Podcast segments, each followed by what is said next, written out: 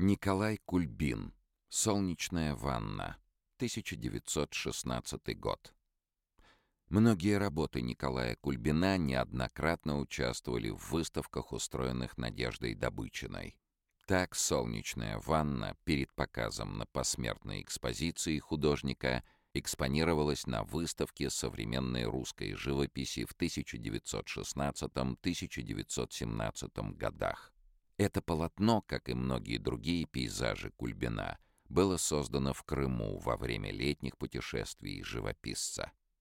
«Солнечная ванна» кажется ответом Николая Кульбина на этапную работу француза Анри Матисса «Роскошь, покой и наслаждение» 1904 года, обозначившую переход от пуантилизма к фавизму.